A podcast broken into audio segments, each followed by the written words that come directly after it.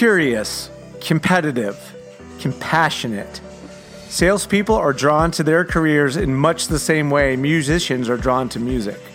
Once you've learned the language of sales, the beauty is in your ability to personally interpret what you've learned to suit your personality, your interest, and your skill.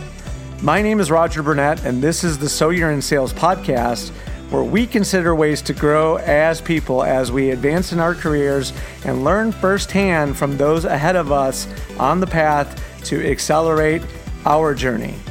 I'm lucky to get to talk every two weeks with entrepreneurs, business owners, thought leaders, authors, and people of all walks of life, each with a unique story to share and a look at their lessons along the way. Prepare to be educated, informed, entertained, and inspired. This is the So You're in Sales podcast.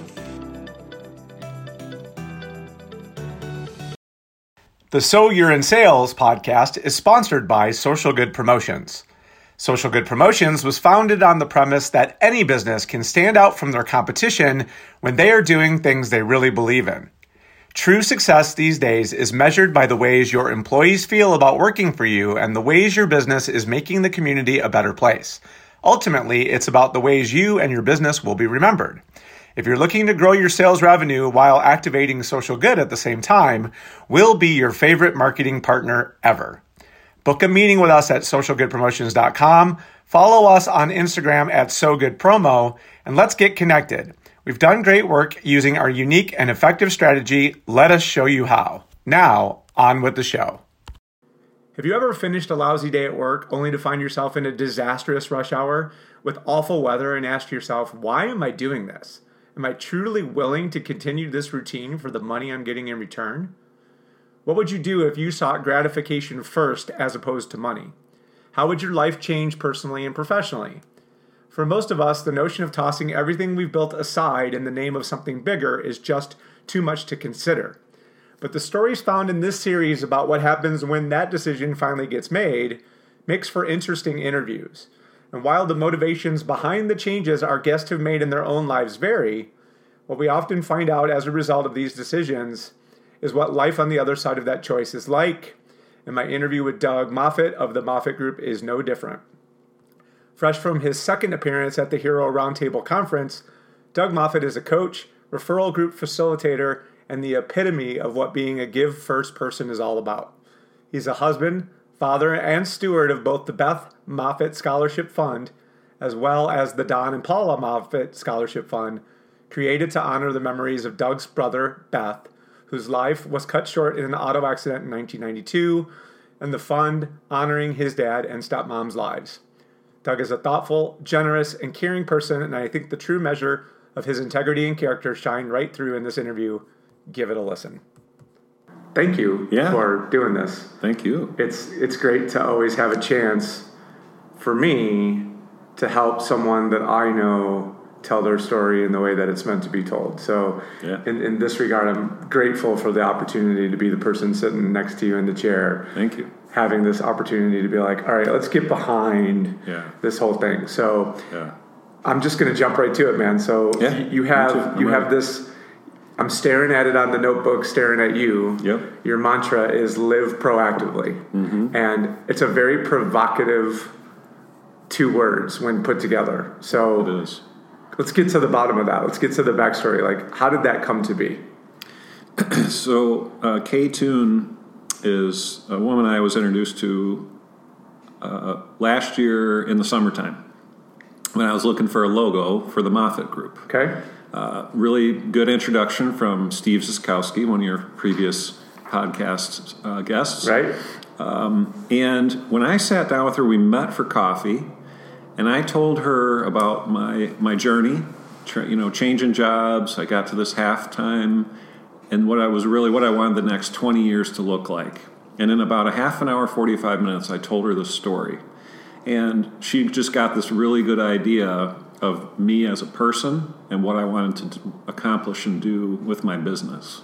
So when she gave, um, she, she came back a week or two later with some ideas, with some two or three uh, logo kind of proofs and ideas. And at the bottom of them, uh, not each one, but at the bottom of one of them said "Live proactively."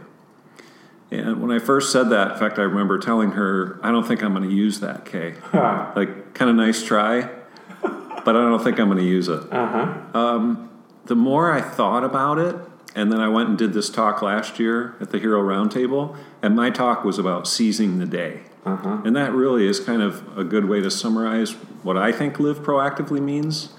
Uh, we could probably unpack that a whole a whole bunch, but just this uh, opportunity that we're given today. Today is really all we have, and let's make the most of it. A bit a bit cliche, but it's truly what I believe in. Just helping people get healthy, in uh, physically, mentally, spiritually, all, in all those areas.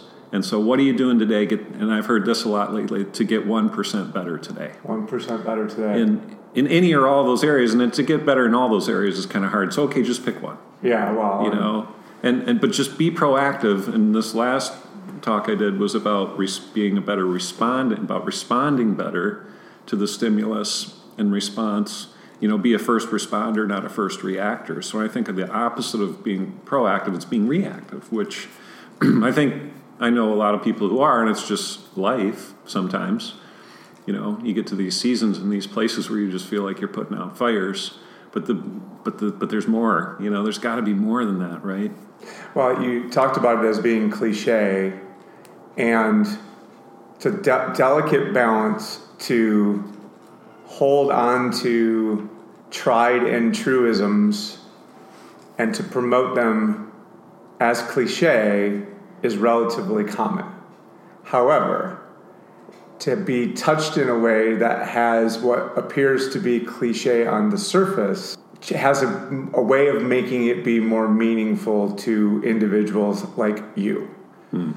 There's reasons behind why this cliche, this apparent cliche, is so meaningful to you. So, talk a little bit about how you arrived at why live proactively would be important to Doug Moffitt. Well, we'd probably have to go back to uh, Beth Yep. for, for that one. For sure. In '92, Beth was was killed in an auto accident. That you know there were eight kids in that car, and she was the only fatality. And that was, even though it was 27 years ago, that was a huge. Um, what I just talked about in this last talk, this huge kairos moment for me. This life changing. You know, some people call it a turning point, um, but certainly this big.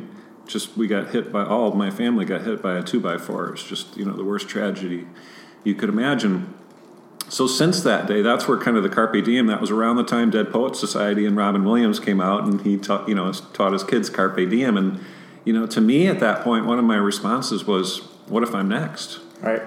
That could have been me. Sure. That could be me. And then I con- continue to see being in uh, in the insurance business. We continued to hear case studies and you know uh, s- stories about people who'd passed away at way too early an age. So um, then fast forward to my dad when we'd done all the work on her scholarship and, and the golf outing and, and then my dad gets sick and died at 64 and uh, and then my stepmom like five years later so not to be dougie downer but just realizing like you have you go through enough of these experiences and you realize okay uh, you know i need i need to be intentional i need to be very filled with purpose at least i do that's what drives me gets me up in the morning and you know just what am i doing what am I doing today to get a little bit better? How, how am I getting healthier today?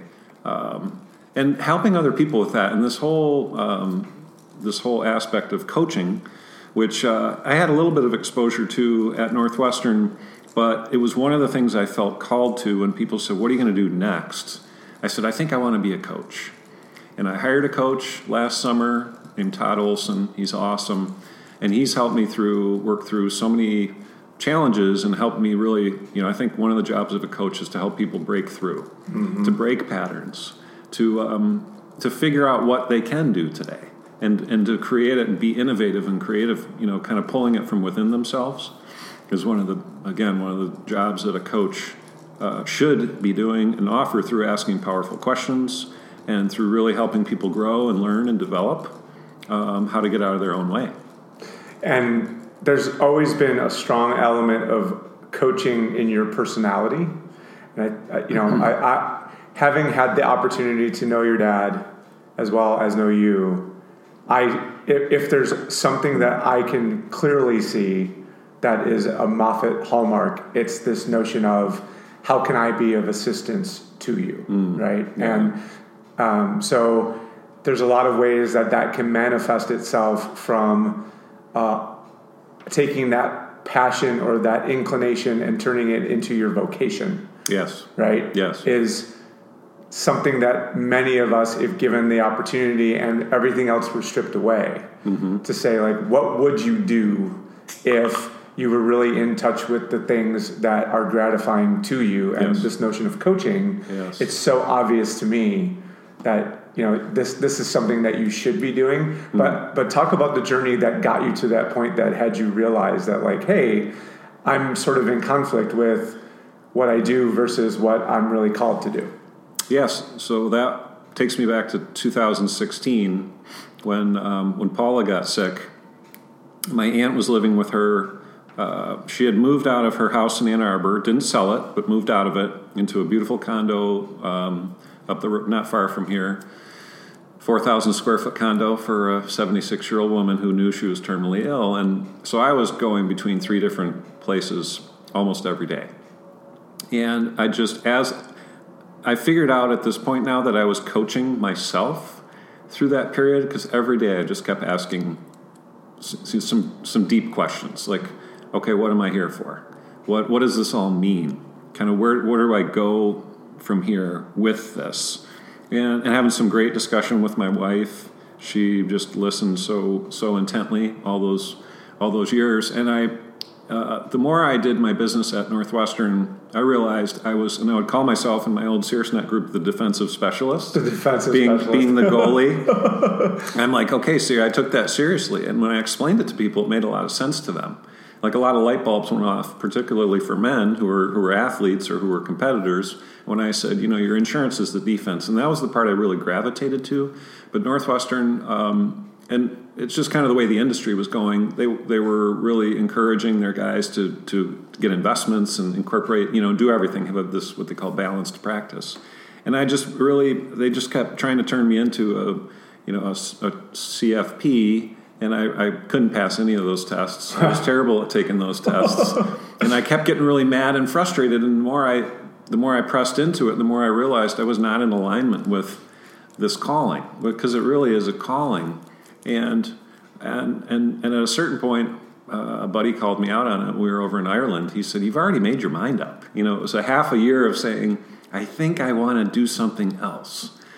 Um, he said, "You've already made your mind up, so now just go do it." You know, and uh, so I, I put a plan in place. I talked to a lot of people, and uh, finally made that decision at the end of 2017 to go out on my own and to, to create uh, what is now the Moffitt Group.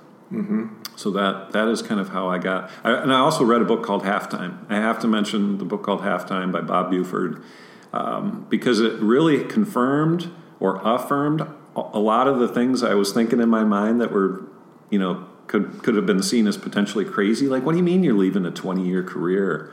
You know, that everybody in there says, oh, you know, the longer you stay, the more money you make. And I just I realized that it wasn't the money wasn't the most important thing to me and and I was I found myself like not wanting to go in the office, and like when I did go in there, trying to be uh, like stealth so nobody would see me come or go, you know. And I was like, this isn't good. This isn't healthy. I wanted to be closer to home. I wanted to be more in my community, into the Brighton area, where I was kind of going back and forth between Livingston and Washtenaw, and I never felt like I was totally submerged or immersed in one in one of those communities. So once I did that, it just kind of things just started falling into place, and I uh, I met Todd and. And, and he helped me introduce me to the institute where I'm taking my classes right now for coaching. I got my tennis job up up in Hartland, and um, you know it's just interesting when again cliche back to the cliche when one door closes another opens right and i wrote a vision at the month after i left northwestern i went i did a ZingTrain uh, they, they call it creating a vision of greatness class. Jennifer and i went two days. It was unbelievable. And i left there with a five year vision that took all the all the things i'd been thinking and it put it into like a page and a half single spaced vision that i was not only excited about but just in just totally reinvigorated. And and that was that what they say is strategically sh- sound. It should be inspiring and strategically sound. Right. Is what they say about your vision. Right. You should want to read it. It should get you excited. And and it did. It and, and, and it's amazing as I'm looking back on it now how many of the things in that vision have already started coming to life Mm-hmm. and coming true.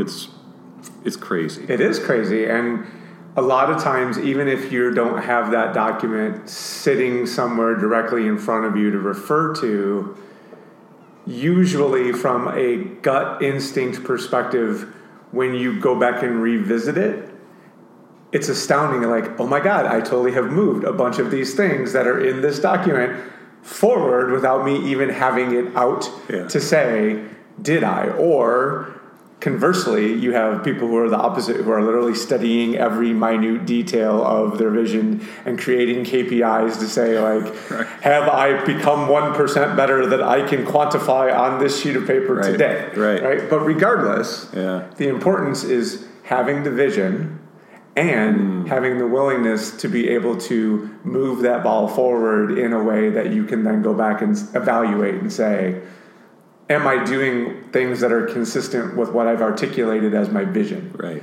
right? And I think a lot of us, especially for those people who maybe are a little bit further behind you and I in that journey, it's the um, measurement statistics that are so vastly different for the person who hasn't gotten to that place yet. Hmm. Did I put my 40 hours in this week?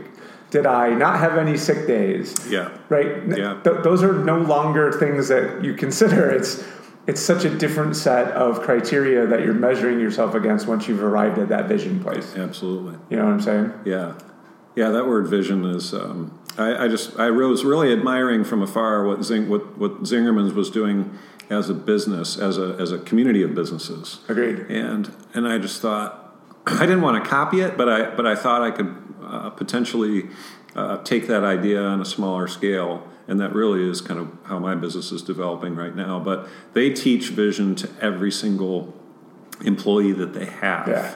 and they're so big into developing their even the dishwashers and the you know the people working in the loading docks at, at the mail order and and that's just awesome Yeah. and i and i wasn't seeing that where i was but and i knew and like because when you step into that world and you kind of feel that energy and i got to know several people there i'm like i want more of that Totally.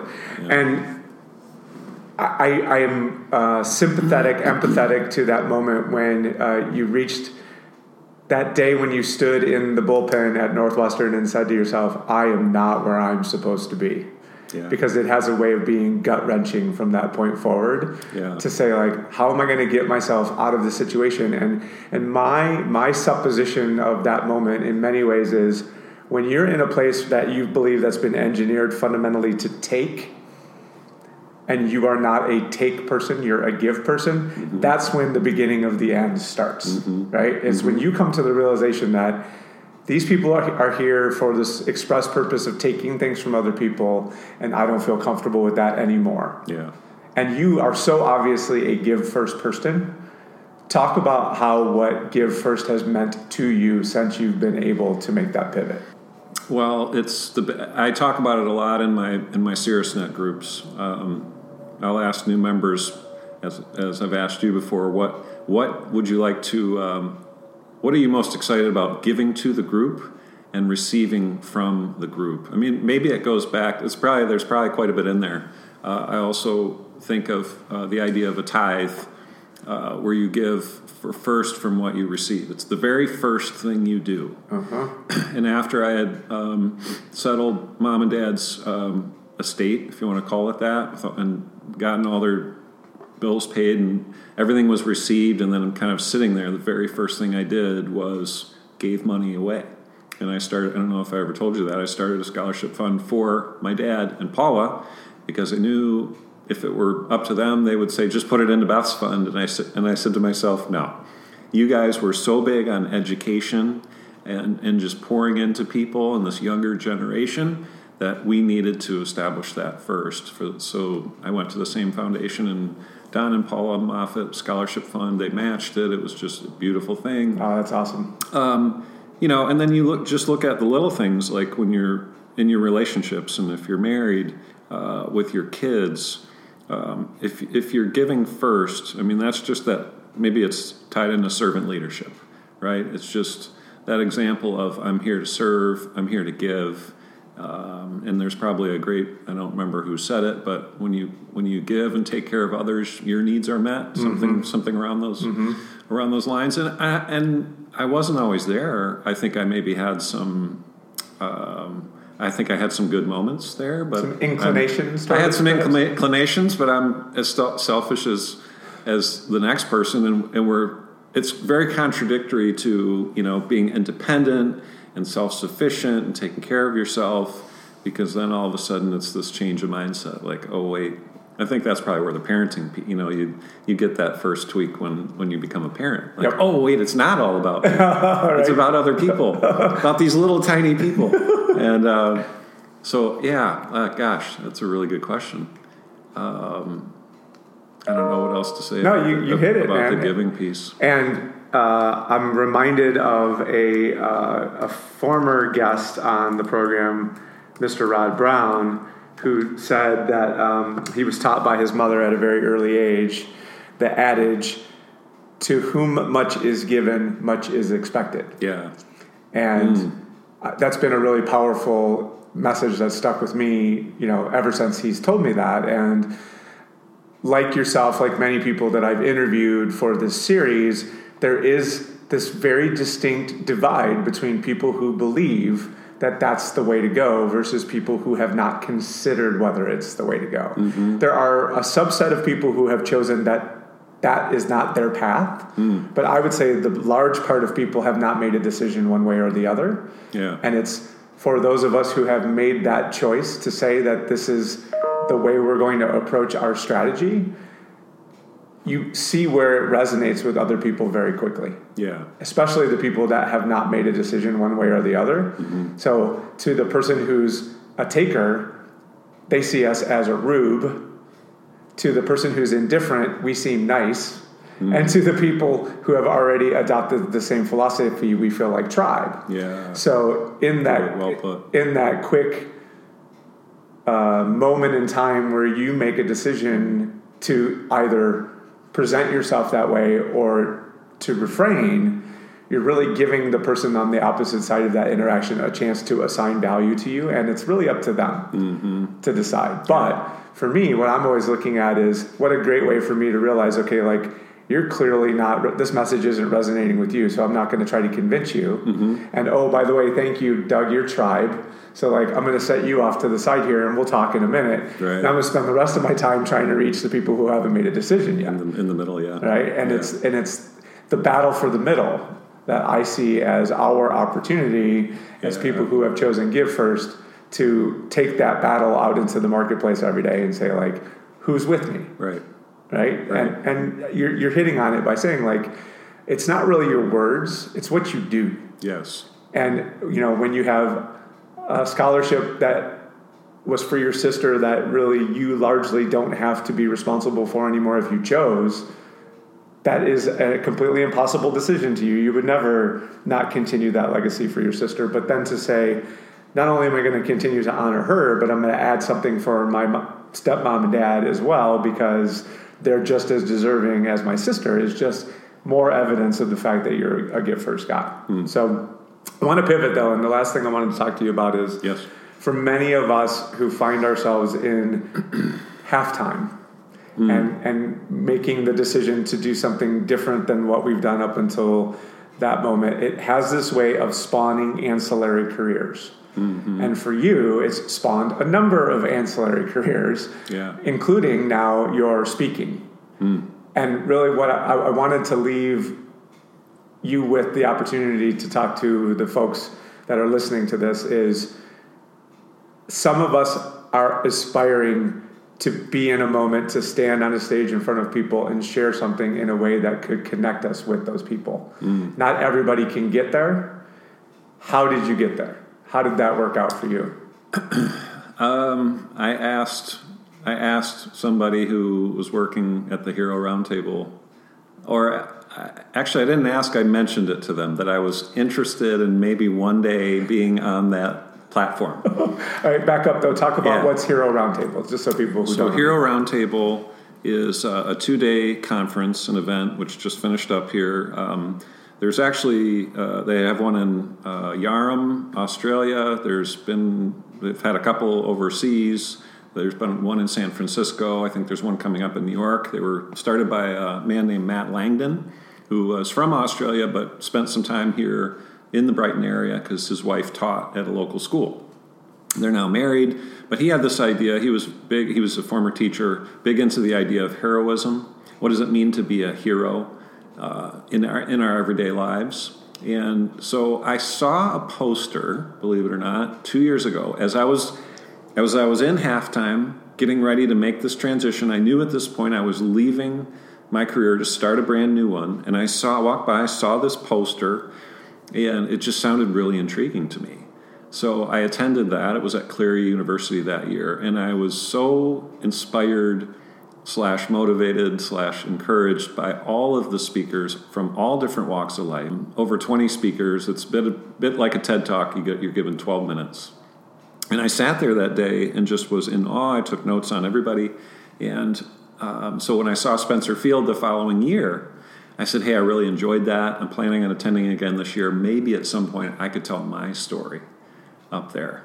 And one thing led to another. He introduced me to Matt. Matt, Matt asked me for some brief info. I gave him an email. We had a conference call, and he said, You're in. So then came time to kind of develop my story. This Yeah. 26 years Yeah, of into experience 12 minutes. and condense it all into 12, which was challenging yet thrilling and um, so rewarding that uh, I just wanted to do it more. Right after last year's talk, I went to and attended a two-day conference. My friend Matt Dela Cruz, who is a speaker, uh, he has a group, a business called the Winning Minds Group, and I always I've attended his events in the past and kind of have always thought maybe I could do that. You know that that looks pretty cool. I like his his approach and I like the things he talks about. I like the way he's inspired me and the people that I talk to. You know that I meet at his events. So it's a, it's a different tribe Yep. right? And I just felt that, and I felt compelled to um, to work on it and to pursue it a little bit, and it's been amazing. And one of his Zig Ziglar was one of his mentors, Oh wow. And uh, and Jim Rohn and um, a bunch of Tom Hopkins. So I mean, Heavy hitters. heavy hitters. Yeah. And he's a big sales guy, and I've learned a lot from him. But the, the one main thing he told us at that seminar builders was Zig, Zig, Zig Ziglar said, whenever you're given the opportunity to speak, don't ever pass it up. Uh huh. And you know, it's amazing how many times, whether it's a prayer at a family, you know, holiday, or you know, getting up to introduce somebody, or just little things, saying a moment of silence for Connor Krause at SiriusNet, these little things have really developed, and I just love. I'm ready and willing and able to get up there at any point now. Not because I think I'm the best uh, speaker, but I'm just passionate about it, and I really and I really like doing it. Like I, I love doing it. I, I'm I'm struck by the thread of your friend on a trip to Ireland telling you, Doug, you've already made up your mind, and you sitting in the crowd at Hero Roundtable thinking to yourself, someday I'm going to do this. it's Those- in many ways you you're there's many people in in in the listenership who are long to get to action hmm. myself included. Mm-hmm. I spent a fair amount of time getting ready to get ready to do something. I, like far be it from me to knock anybody for doing it because i'm as guilty of it as anyone but it's if you never get there if you never get there you don't get the chance Right. to stand on the stage Right. and if you even remotely believe that you want to stand on the stage, you owe it to yourself to get up on that stage. And even if you get up and say, wasn't for me, hmm. I'm not going to do it again. Right. Very rarely will you say, wasn't for me, not going to do it again. Do it again. I wish I would have never done that. Yeah. Right? Totally right. Totally right. yeah, it is. You know, just a matter of doing it and, and giving it a try. In the words of uh, Jerry Weinberg in, from Sandler Sales over in Southfield, one of my original teachers, "What's the worst thing that can happen?" What's the worst thing that can happen? I could be horribly embarrassed and they'll laugh me off the stage. And guess what? You most likely would never see those people ever again.